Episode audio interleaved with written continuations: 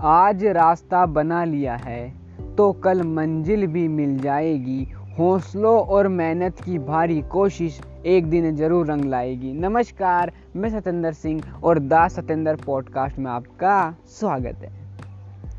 साथ रहिए, टुगेदर। जब आदमी साथ रहता है ना तो बड़ी से बड़ी मुश्किल से निकल जाता है। और कभी भी कोई आदमी आपको कोई समस्या बताए तो इसे नज़र नज़रअंदाज मत करिएगा।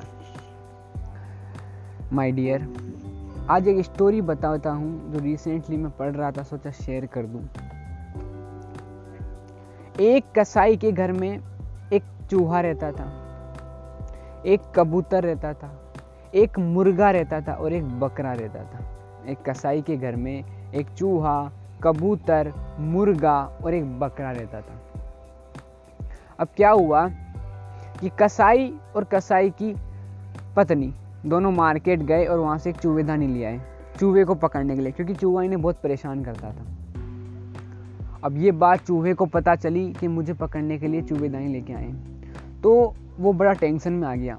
अब उसकी समस्या थी कि किसको बताऊँ? तो वो कबूतर के पास गया। बोला, कबूतर भाई कबूतर भाई, मुझे पकड़ने के लिए चूबेदानी लेके आए, कुछ करो। तो कबूतर बोला, यार, ये तेरी टेंशन, तू देख, अपन को क्या?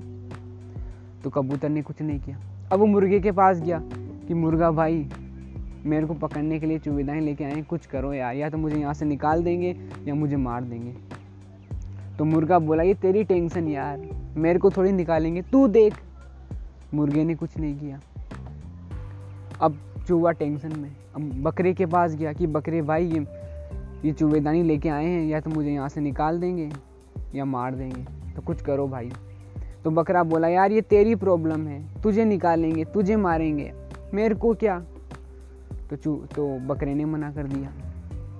अब हुआ क्या? जैसे ही गृहिणी ने रात को चूहेदानी लगाई और उसमें चीज़ लगाई तो रात को जो ठक से आवाज़ आई तो गृहिणी को लगा कि चूहेदानी में चूहा फंस चुका है।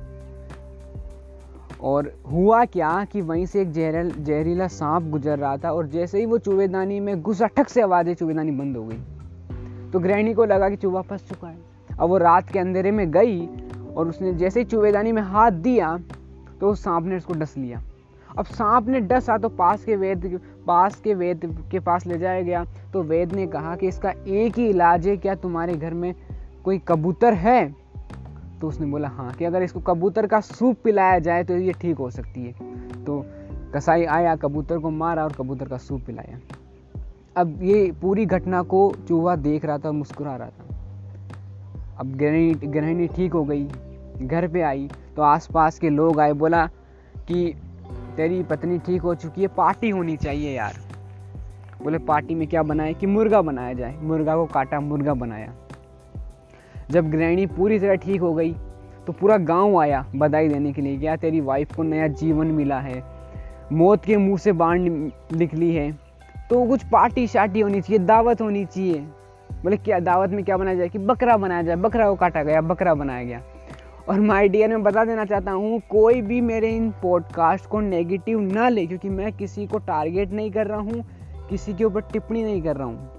ठीक है तो मेरे इन पॉडकास्ट को प्लीज़ नेगेटिव ना ले। कबूतर भी गया, मुर्गा भी गया और बकरा भी गया। ये तीनों ही लोग जब समस्या आई थी चूहे पर तो चूहे का साथ नहीं दे रहे थे। इसलिए मैं बताना चाहता हूँ, जब भी कोई आकर आपको अपनी समस्या बताए तो समझ लीजिए, सब चीज़ एक दूसरे से जुड़ी हुई है। कभी भी नज़रअंदाज मत करिएगा। क्योंकि उसकी समस्या सोल्व करने का मतलब है, आप कभी ना कभी अपनी खुद की समस्या सोल्व कर रहे हैं। इसलिए टुगेदर साथ दीजिए सभी लोगों का और साथ मिलकर रहिए, क्योंकि साथ रहने से बड़ी से बड़ी समस्या का सॉल्व किया जा सकता है। और हर बार की तरह हमारे पॉडकास्ट सुनने के लिए आपका प्रेम पूर्वक, हृदय की गहराइयों से मुस्कुराहट के साथ बहुत बहुत धन्यवाद।